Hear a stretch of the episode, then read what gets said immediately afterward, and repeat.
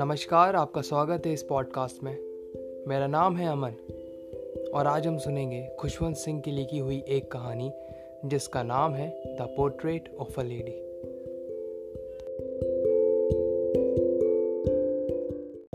हर किसी की दादी की भांति, मेरी दादी भी बूढ़ी महिला थी। बीस वर्ष से, जब से मैंने उन्हें देखा था, वह बूढ़ी व झुर्रियों से भरी थी। लोग कहते थे, कभी वह युवती व सुंदर थी। और उनका पति भी था। परंतु इस पर विश्वास आना कठिन था। मेरे दादा का चित्र बैठक में अंगीठी के ऊपर लटका हुआ था। उन्होंने बड़ी पगड़ी बाँध रखी थी और ढीले कपड़े पहन रखे थे। उनकी लंबी सफ़ेद दाढ़ी ने उनकी छाती का अधिकतर भाग ढक रखा था। वह कम से कम सौ वर्ष का दिखाई देते थे। वह ऐसा ना लगते जिनकी पत्नी व बच्चे हों। बल्कि वह तो ऐसे लगते हैं जैसे उनके बहुत सारे पोते और पोतियाँ हों। जहाँ तक मेरी दादी के जवान व सुंदर होने की बात थी, वह विचार ही गणनात्मक था। वह हमें बताया करती थी कि बचपन में वे क्या खेल खेला करती थी। उनके लिए ऐसा करना मूर्खता व अपमानजनक लगता था।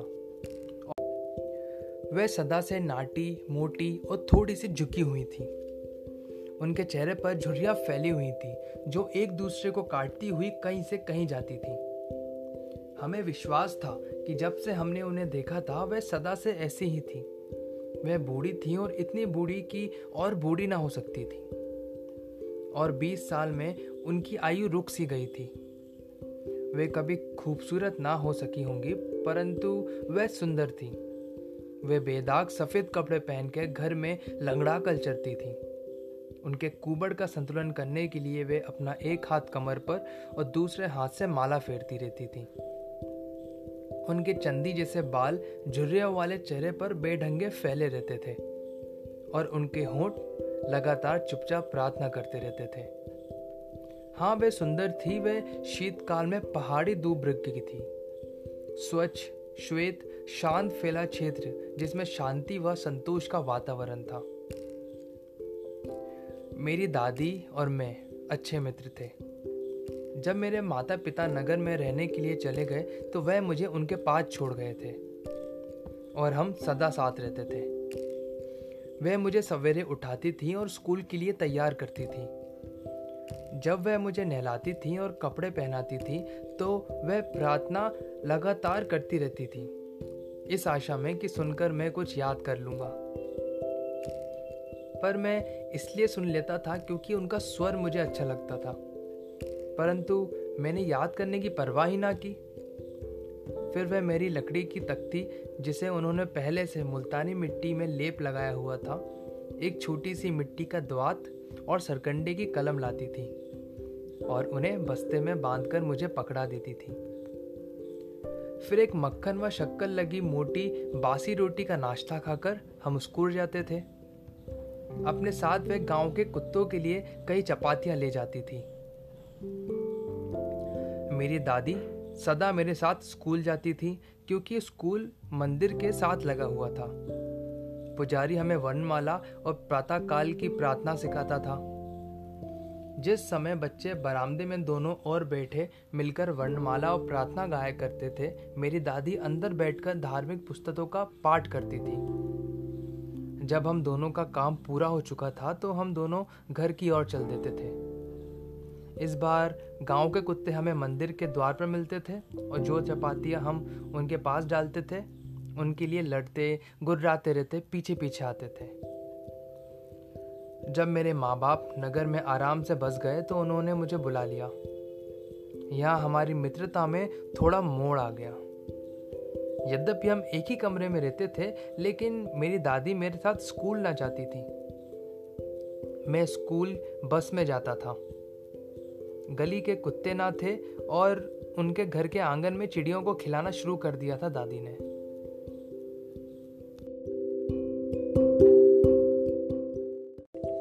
जैसे जैसे वर्ष व्यतीत होते गए, हम एक दूसरे से कम मिलते थे। कुछ समय तक वह मुझे जगाती थी और स्कूल के लिए तैयार करती थी।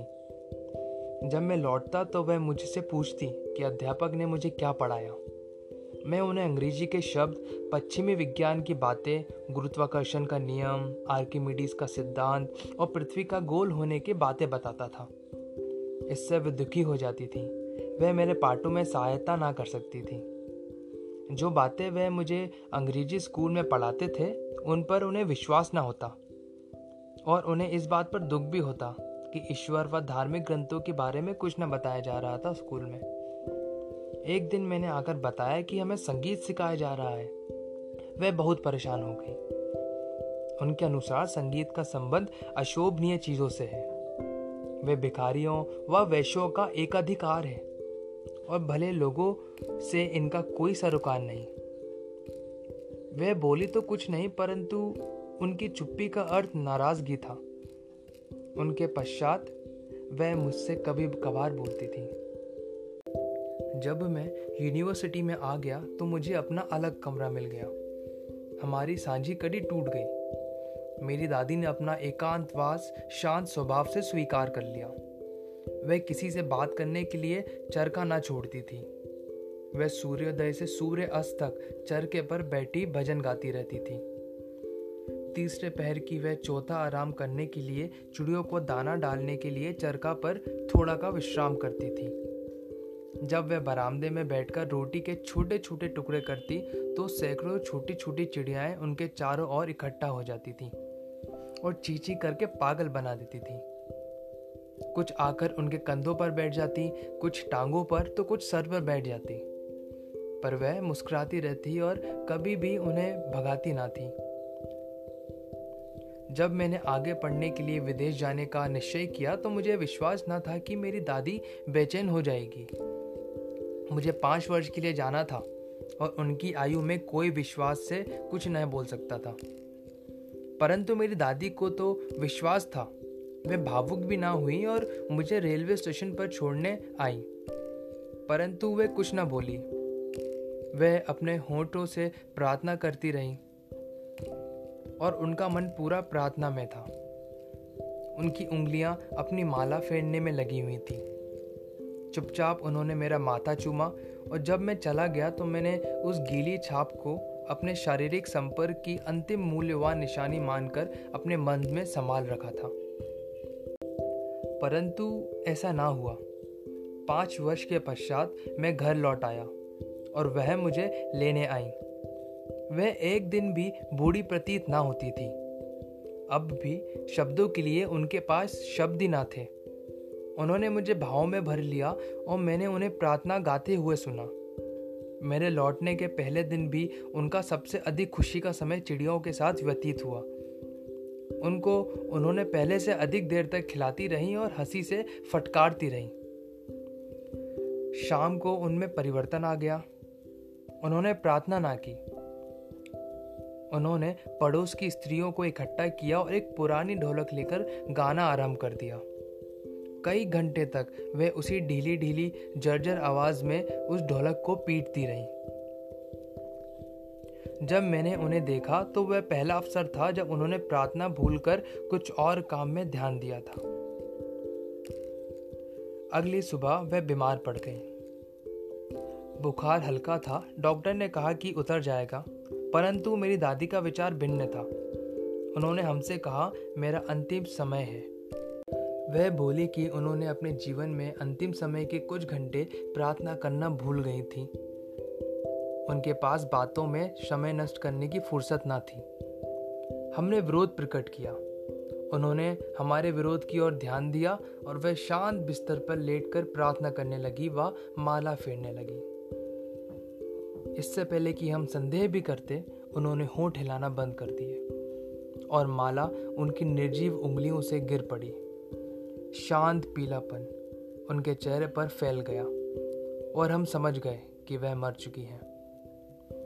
रिवाज के अनुसार हमने उन्हें बिस्तर से उठाकर फर्श पर लेटा दिया और उनके ऊपर लाल कफन उड़ा दिया। कुछ घंटे मातम मनाने के पश्चात हम उन्हें छोड़कर आरती का प्रबंध करने चले गए। शाम हो चुकी थी। हम दाह संस्कार के लिए आरती लेकर उनके कमरे में गए। सूर्य छुप रहा था और उनके कमरे व बरामदे में सुनहरी रोशनी की चमक फैली हुई थी। वह आँगन के बीच में ही रुक गए। सारे बरामदे में उनके कमरे में जहाँ तक कफन के लिपटी कटोर पड़ी थी, हज़ारों चिड़ियाँ बिखरी प्लेटी हुई थी। चीची ना कर रही थी। हमें पक्षियों पर दया आई और मेरी माँ उनके लिए रोटी लेकर आई। उन्होंने जैसे मेरी दादी किया करती थी, रोटी के टुकड़े टुकड़े करके उनके पास फेंक दिए। चिड़ियों ने रोटी की ओर ध्यान न दिया। जब हम अपनी दादी का मृत शरीर लेकर गए तो वे चुपचाप उड़ गई। अगले दिन सफ़ाई वाले ने रोटी के टुकड़े झाड़ू से इकट्ठा करके कूड़ेदान में डाल दिए।